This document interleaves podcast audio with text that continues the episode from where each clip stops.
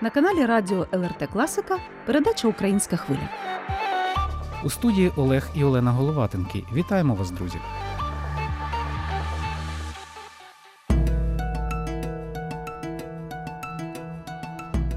Сьогодні ми пропонуємо вашій увазі другу частину розмови в студії з українським священником, відомим богословом і філософом, ректором відкритого православного університету Святої Софії Премудрості, отцем Георгієм Коваленком.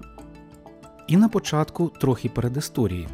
Нагадаємо, на Різдво він разом з іншими священниками Православної церкви України відвідав Литву з капеланським візитом на запрошення литовської та української православних громад. Тоді у таїнствах загальної сповіді та причастя змогли взяти участь не лише українські віряни, а й місцеві православні литовці.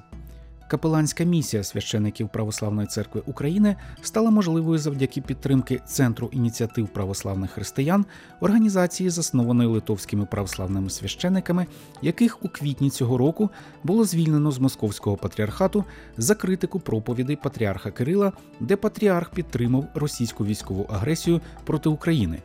А ми повертаємося до нашого спілкування з отцем Георгієм Коваленком. Отже, Саме у цій російсько-українській війні гартується перше сучасне покоління українських капеланів. Як ви оцінюєте роль і значення інституту капеланства, який тільки набуває розвитку в нашій, по суті, світській державі? Ну, знаєте, я сприймаю світську державу як державу, в якій забезпечено право на свободу совісті, тобто не як атеїстичну радянську, а як світську, в якій кожна людина може сповідувати свою віру, і священники несуть своє служіння, да, своє капеланське служіння. В цьому сенсі якраз всі українські церкви для них все зрозуміло. Тобто, наше служіння це служіння у війську з нашими хлопцями. Да, І було прийнято і закон про капеланство, і зараз капелани починають ставати, хоч якось соціально захищеними, да, не просто волонтерами, які приїхали і на власний страх і за власний кошт несуть своє служіння. Да. Тепер вибудовується ця система капеланства. Активно в цьому беруть участь Православна церква України, Українська греко-католицька церква, протестантські церкви. Це окреме служіння. З іншого боку, у цих самих капеланів є два типи служіння. Да. Одне служіння служіння це з хлопцями, які у війську, а інше це служіння з родинами. З родинами, які е, втратили своїх чоловіків, батьків, тобто з родинами, які зараз чекають, теж непрості відносини в цей час, і в родинах багато виникає. Це теж служіння капеланів. Е, існує медичне капеланство. От мій, наприклад, е, добрий знайомий зараз капелан, ну він і до цього був в центральному шпиталі Міністерства оборони. Вони щодня, всю війну, щоночі вони приймають е, нових поранених, вони е, займаються, тобто перевозять їх, лікують. А в перші дні війни взагалі вони фактично відбивалися від диверсійних груп, які намагалися захопити ці приміщення, які в центрі Києва, і дуже вигідно з точки зору локації військової. Там бої відбувалися безпосередньо. Да, там. З іншого боку, капеланське служіння це мій, наприклад, візит е, в Литву це теж капеланство. Да? Це теж опіка Православної церкви України нашими вірними біженцями. Це теж питання, бо насправді доводиться пояснювати жінкам, бабусям, мамам, дружинам, що ми там щасливі, що вони тут в безпеці. І вони мають не постійно плакати і сумувати, а дійсно опікуватися дітьми. Це, Ви це праві, складні... відчуття провини да, це перше це, те, от, що е, спіткає біженців в психологічному плані. І, і це величезна проблема. І коли це говорить тут хтось, це одна історія. Коли це говорить людина, яка приїхала звідти і говорить, що ми раді, що ви тут, ми щасливі. Да? Тому що нам тоді там легше захищати е, землю. Коли наші жінки і діти в безпеці, нам легше. Це теж певна моральна підтримка. Ну тому це теж капеланське служіння. Капелани, священники багато займалися евакуацією людей з е, місць е, прифронтових, фронтових і за е, межі, тобто і в сірій зоні, гуманітарною допомогою. Тобто, церква це народ, це частина народу. І українські церкви, як і весь український народ, борються і допомагають війську і всім тим, кого зараз війна фактично залишила залишила без житла, без е, засобів існування, е, без рук, без ніг, е, врешті-решт, без батьків, без дітей. І це все в тому числі церковне служіння, яке звершують українські церкви сьогодні. Православна церква України. Священники, які є, власне, її суттю. Наскільки молода вона зсередини? По віку священнослужителів, по тому, хто зараз готується в семінаріях, в академіях. Ну тобто, можна сказати, що церква має ну, здоров'я, Майбутнє. напевно, да? Семінарії, якісь навчальні заклади, наскільки йдуть зараз семінаристи до церкви. Ну, по-перше, ми маємо молодого предстоятеля. І це вже говорить про те, що церква молода. Ми маємо цілу плеяду молодих єпископів, і це теж е, важливий момент. Дійсно діють духовні школи. На жаль, сьогодні гинуть, тому числі семінарісти. От буквально день-два тому я бачив повідомлення в Фейсбуці про хлопця, який закінчив семінарію, пішов у військо і загинув. Тобто священників е, іноді дійсно не вистачає, в тому числі для тих парафій, які е, переходять е, з московського патріархату. І тому було б дуже добре, якби священники були зі своїми людьми, а не зі своїми московськими кураторами. Бо люди бажають переходів. Дуже часто це або гальмують священники, або священники не йдуть разом з людьми, а залишаються зі своїми ієрархами, а не з людьми. Тому церква має великий потенціал зараз ем, і має велику довіру в суспільстві, але має ще дуже багато попрацювати. Бо православна церква України так само має ті самі спадкові хвороби, якими хворіє московський патріархат, і більш того, от те, що я помітив, багато священників, наприклад, Київського патріархату, певний період років вони жили в парадигмі ми такі самі православні. Тобто, дивіться, ми такі самі православні, ми нічим не відрізняємося від московського патріархату. А насправді зараз парадигма має бути іншою. Ми українська церква, яка дуже відрізняється від московського патріархату. А в який бік вона відрізняється? В бік ну, якихось зовнішніх національних ознак, чи в бік євангельський, в тому числі, да? яка відрізняється оцим справжнім служінням людям. Як Господь говорить, що якщо хто хоче у вас бути більшим, нехай буде всім слугою. Це церква, яка служить. Чи церква, яка вимагає, щоб їй служили? Це церква, яка поруч з людьми і фактично є тією, хто є невід'ємною частиною цього народу, церквою цього народу, чи церква, яка зверху про це говорить, повчає і кудись веде, невідомо куди, як це робить іноді московський патріархат. Тому дуже велика кількість питань і проблем, які є. Але Православна церква України якраз в силу своєї молодості, молодості предстоятеля, е, нещодавно створених інституцій, які створюються і зараз розвиваються, в силу того, що відбувається зараз в суспільстві. І можливість е, думати своєю головою, автокефалію. це своя голова, дослівний переклад. От ми думаємо своєю головою. У нас немає кураторів, які б е, не знаю, там розказували, що ми маємо, яку лінію проводити, чи які наративи поширювати. От сподіваємося, що наші українські наративи будуть так само християнськими наративами, бо ми, як говориться, боголюбивий і Богом бережений український народ і українська церква. І такою маємо бути. Тобто над цим і працюємо. До речі, ви торкнулися дуже важливого питання: питання про наративи, про те, що жити в парадигмах оцих. І ще патріарх, здається, Мстислав, колись сказав, що вас визнають тоді, коли ви самі себе визнаєте. І мені здається, що якраз от українці вони постійно шукають доказів е, психологічної, якісь своєї справжності. А Москва, навпаки, вона сама себе призначає постійно. І в цьому конфлікті світів ми зараз живемо і зараз робимо свої криваві висновки. І, можливо, нам десь можна було і швидше. З іншого боку, як церква, ми хотіли поступовості, ми хотіли оцього усвідомлення і е, самого суспільства. Ну, от така, власне, моя репліка. Ну да, ну ніхто не відміняв необхідності просвіти, освіти, реального світоглядного вибору, реальної переміни розуму. Тобто слово покаяння це переміна розуму. І якщо Господь починає свою проповідь слів покайтеся, він, е, якщо перекладати сучасною мовою, він говорить: почніть мислити інакше. Інакше як? Згідно Євангелія. Тоді відкриваємо Нагорну проповідь і дивимося. Слухаємо самого Христа, який говорить: по тому дізнаються, що ви мої учні, якщо любите один одного. Якщо ми генеруємо любов і з любов'ю відкриваємо обійми для своїх братів, це одна історія. А коли ми себе вважаємо най-най-най, єдиними вірними, а всіх інших зневажаємо і ненавидимо, це інша історія. Ну, це як говорив власне до того, що українці довго сумнівалися, що от Київський патріархат, ми, звісно, не сильно канонічні, нас ще не визнали. А коли настало це визнання, то та ж сама Московська церква стала називати Константинопольський патріархат Стамбульським. Ну. Ну, ну, у них це- дуже швидко все змінюється. Ну, соціологія дає е, зараз, що фактично вірними московського патріархату в Україні себе вважають там 4% е, людей.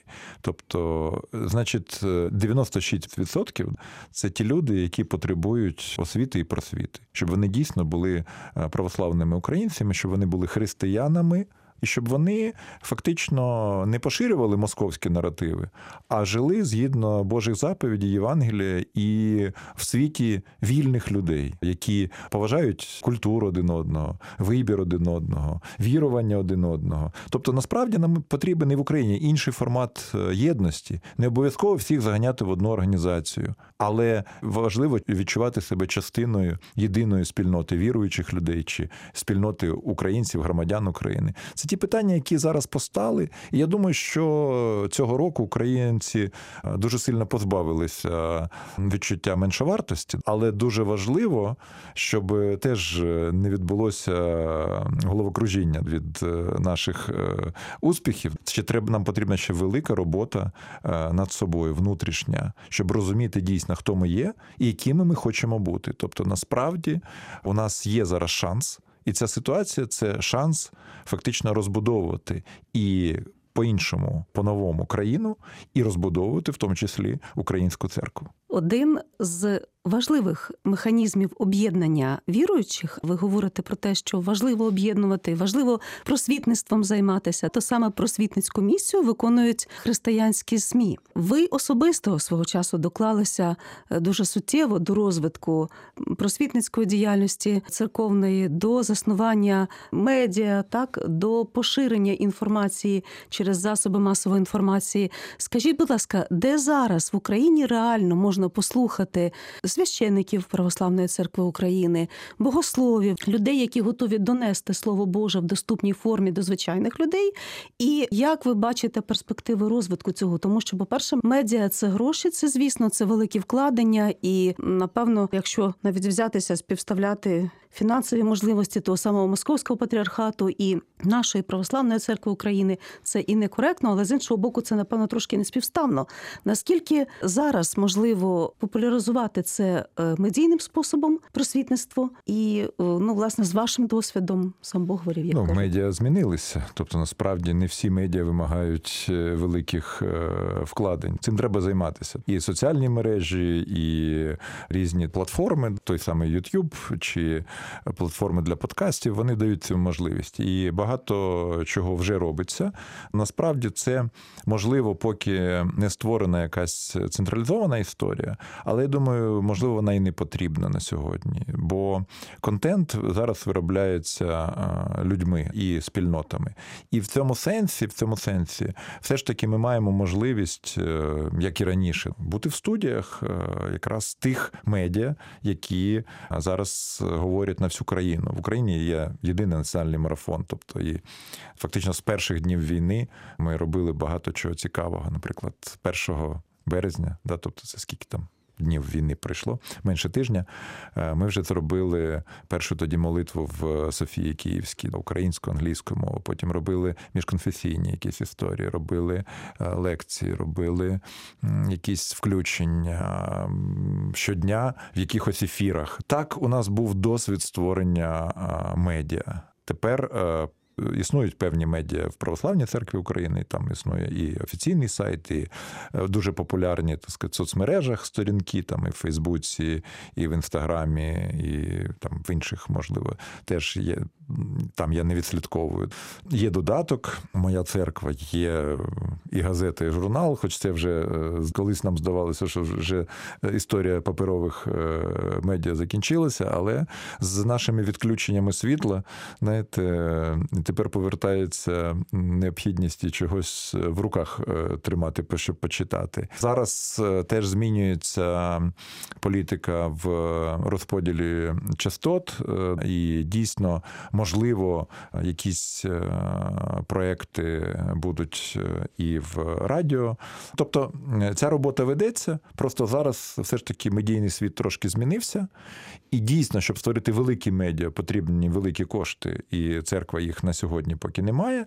Але е, в тих умовах, які ми маємо, тими можливостями, які ми маємо, ми займаємося цією просвітницькою діяльністю і шукаємо якраз у цих нестандартних нелінійних рішень, коли невеликим коштом, невеликими е, зусиллями фінансовими але зусиллями внутрішніми і креативом ми можемо створювати ті медіа чи поширювати ті посили, які резонують е, в серцях наших людей і є тими невеличкими кроками, які змінюють е, і наше суспільство, і наш світогляд. Креативність, блогерство це звичайно той момент, коли ти ближче до пастви, е, неформальний, такий спілкуєшся. Але ми, як радійники, не можемо не тримати в голові такий досвід, як радіо. Радіо Марія, Радіо Іммануїл на ультракоротких хвилях для своєї аудиторії, там громади, які церковні поширюють, Радіо Ватикану. Тим більше, як ви згадали, от просвітництво, цей момент, як в нашому духовному гімні, силу науки і знання просувати постійно і наполегливо, і системно. Напередодні Різдва була велика дискусія знову на щороку про Григоріанський календар, про юліанський, новоюліанський. І у вас була робота про два Різдва, таке дослідження. То, будь ласка, скажіть свою, ну я не скажу, що остаточну думку, але як нам бути з цими двома датами: 24-25 грудня, 6-7 січня як правильно, е, адже є дві полярні думки: одна ближче до Європи повертатися до традиції, святкувати 24-25 грудня. Інша думка: ми не можемо піти проти законів фізики, навіть якщо їх дотримуються в Москві, тобто на знак протесту їх не дотримуватися. Є і такі думки в православній церкві України. Знаєте, мені подобається жарт, що ми, українці, святкуємо Різдво в ніч з 24 на 7, 24 на 7. От. І дійсно ми багато років цю тему обговорюємо, і дійсно соціологія показує, що кількість українців, які бажають е, святкувати Різдво саме 25 грудня, вона щороку збільшується, збільшується, збільшується. Війна ще прискорила цю історію. Більш того, і тоді цього року Православна церква України прийняла Соломонове рішення, дозволила громадам які бажають святкувати Різдво 25 грудня, а тим, хто бажають святкувати 7 січня. У мене була пропозиція, щоб ці спільноти не роз'єднувалися. А об'єднати їх яким чином? Різдво багатоденне свято. І є різдвяні святки з 7 січня до 18 до водохреща. Тобто ті самі дні можна зробити з 25 по 7, тобто різдвяні святки, щоб починати різдво святкувати з тими, хто 25-го, завершити з тими, хто 7. І більш того, і і не треба або або. Він він з іншого боку, знаєте, нам потрібні рішення дійсно Соломонові, щоб е, навіть ті, хто залишиться в меншості, не відчували себе е, скривдженими чи якимось чином, думка яких не була е, врахована. Тому це рішення дозволити і далі почати обговорення. Відбулася зустріч Великій Епіфанія з Великою Святославом Глагою у ГКЦ. Вони теж обговорювали, щоб створити спільну комісію. Тобто, це питання обговорюється. Але мені здається, от навіть е, приклад з Литвою. Ми з громадою святкували Різдво 25-го, тобто і з родиною цього року. І я, як людина, яка багато років святкувала і 25-го, і 7-го, тобто 25-го намагалися ми робити просвітницькі акції в Софії Київській е, лекції. Навіщо два Різдва? Це лекція 16-го року. Потім книжечка вийшла в 17-му році. Ми про цю тему багато говорили. Ми ми створили це різдвяний настрій 25-го. Але от цьогоріч, коли ми відсвяткували 25-го, ви знаєте, це зовсім інша історія історія.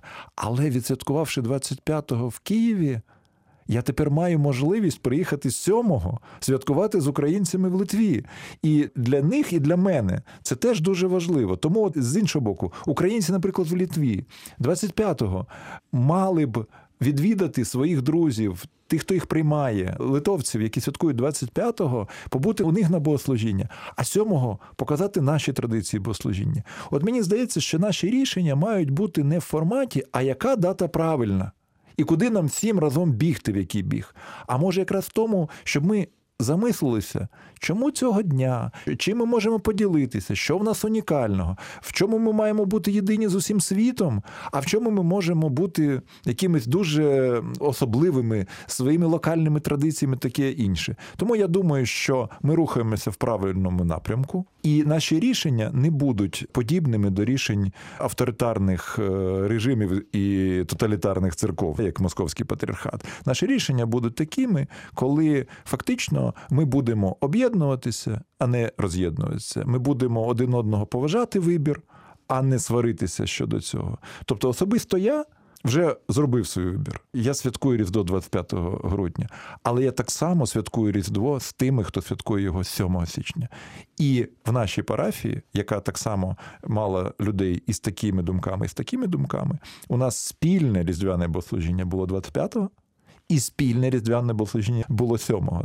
Тобто, це теж важливо, що на нашому досвіді. Конкретно нашої парафії в Софії Київській ми змогли не посваритися. Більш того, ми змогли це спокійно обговорювати і з повагою поставитися до вибору кожного з нас. Я думаю, що все це може масштабуватися до рівня всієї церкви, всієї країни, але рішення треба приймати. Тому що, знаєте, зараз час рішень. Як говорить Давид, не треба боятися там, де немає страху. От в Україні зараз нема страху, і церква не має нічого боятися, коли вона вважає, що щось треба робити. Треба робити так, як роблять наші хлопці на передовій, так як робить вся наша країна і в країні, і за кордоном роблячи все для перемоги, допомагаючи, жертвуючи, мільйони збираючи за декілька годин. Люди збирають мільйони. Нам допомагає весь світ, ми вдячні, але й ми самі не сидимо, ми самі працюємо. До речі, в цій студії ми говорили з оцим Миколаєм Козалківським, який е, служить в українській громаді греко-католицької церкви. Тут у Вільнюсі це древній храм, храм Пресвятої Трійці. Це український храм, який веде свою історію ще від князя Великого Костянтина Острозького. І ми говорили з ним теж і про два різдва, і про цю велику допомогу, і про те, що зараз немає страху, і литовці, і українці дуже допомагають, гуртуються. У мене таке питання: чи є у вас в планах відвідати цей храм український? Він це такий осередок українства. Чи є у вас зараз такий діалог з греко-католицькою церквою? Навіть чув, що можливо там в перспективі буде об'єднання. Чи потрібно воно зараз? Чи відвідуєте ви тут українську громаду греко-католицьку? Ну чи є таке в планах? Ну, по-перше, я був в цьому храмі в жовтні. Я був в цьому храмі і зараз.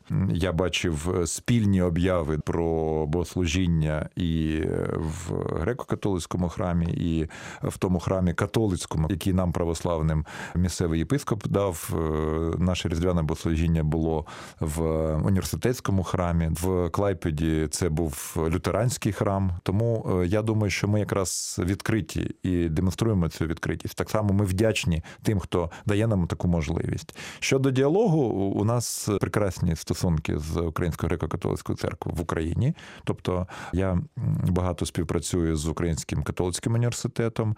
Від початку війни всі ті міжконфесійні молитви, молебні, які ми завершували, ми запрошували так само і греко-католиків, і був такий. Спочатку неформальний молебень, коли був я, був греко-католицький священник, католицький, протестантський, а потім були предстоятелі церков, був Владика Епіфаній, Православна церква України, Владика Святослав, Українська греко-католицька церква, Римо-католицький єпископ був, був екзарх Вселенського патріарха, був протестантський єпископ. Ну, звичайно, московський патріархат відмовився брати участь в цій події, але була у нас на благовіщення така релігійно-культурна акція на Золотих Воротах. Які, до речі, були там церква Благовіщення, яку освятили на завершення оборонних споруд довкола Києва. І оце слово про закони благодать яке перша літературна пам'ятка українська, яка збереглася Іларіона, митрополита Іларіона, там частина її виголошується саме там на Благовіщення, в цій церкві.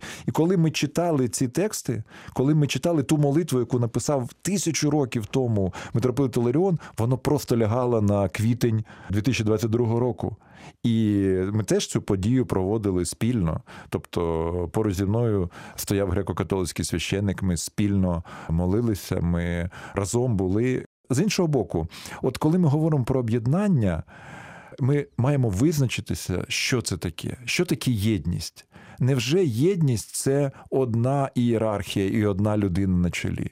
Єдність у Христі це, знаєте, мені здається, це взаємне визнання це спільна молитва, це спільне служіння ближньому, це повага один до одного, в тому числі до відмінності наших особливостей, історичної якісь е, історії. І коли ми навчимося ходити один до одного в гості, разом звершувати молитви, разом святкувати свята чи по черзі, я думаю, що це і буде справжньою єдністю. А яка для цього потрібна структура? От навіть е, світ він не передбачає зараз якоїсь е, жорсткої монархічного типу ієрархії, яка, на жаль, залишилася в церкві ще з часів Римської імперії. Можливо, і в цьому питанні треба придивитися до першохристиянської історії, коли спілкування і єдність було між різними церквами без єдиного центру. Тому я думаю, що питання єдності це важливе питання. Нам потрібна єдність, але якою вона має бути, ми маємо це добре обговорити і розуміти. Отже, найкраща єдність та, коли ти і так став єдиним і не помітив цього, і став єдиним в Божій любові. Так. От. Тому, отче, хочу вас попросити звернутися до українців в Литві, до литовців православних е, зі словами своїми з пасторським словом. Ну, мені здається, що в різдвяній історії, а ми все ж таки в різдвяні дні перебуваємо, є багато того, що перегукується з сьогоденням колись е, святе сімейство були безхатченками, не могли знайти собі місце, де зупинитись. І багато зараз українців шукають собі місце і їх приймають. Е, святе сімейство було е, біженцями. Тобто, рятуючи маленького Ісуса, Йосип з Марією тікали до Єгипта. Багато українців зараз, рятуючи своїх дітей в Литві. І це та сама історія. Її треба відчувати, її треба розуміти. І знаєте, треба розуміти, що співали ангели. Слава вишніх Богу, і на землі мир, між людьми благовоління. Що таке благовоління? Воліти, бажати добра. Це має бути між людьми. І це теж різдвяна історія. Тому я дуже щиро вдячний всім тим, хто приймає наших жінок, дітей літніх людей, всіх тих, хто допомагає Україні. Я хочу, не знаю, поділитися тією часткою любові, яку ми принесли сюди з України, бо Україна любить світ, любить своїх які зараз розкидані по всьому світу, любить тих, хто їх приймає, і так само відчуваємо ми цю любов. Любов від литовців, любов від українців, які в Литві. І знаєте, і це є найкраща ознака того, що ми християни. Бо повторюся, по тому дізнаються, що ви мої учні, говорить Господь, якщо любите один одного. Оцієї любові я всім нам бажаю, і щоб ніяке зло в нас не поселялося. А добро, я впевнений, завжди перемагає. І любов, і життя ми захистимо. Спасибі за світло, яке ви принесли сьогодні в нашу студію. Спасибі за надію, якою ви поділилися разом з нами і нашими слухачами. Спасибі. Христос народився. Славімо Його. Славімо Його. Нагадаємо, шановні слухачі, гостем української хвилі на радіо ЛРТ Класіка був український священник, відомий богослов і філософ, ректор відкритого православного університету Святої Софії Премудрості, отець Георгій Коваленко. Напередодні він разом з іншими українськими церковними служителями відвідав Литву на запрошення литовської та української православних громад. А сьогоднішню передачу для вас підготували та провели звукорежисер Соната Ядевичення та журналісти Олена та Олег Головатенки. Слухайте українську хвилю, як завжди, щосуботи о 14.30. До наступної зустрічі в ефірі.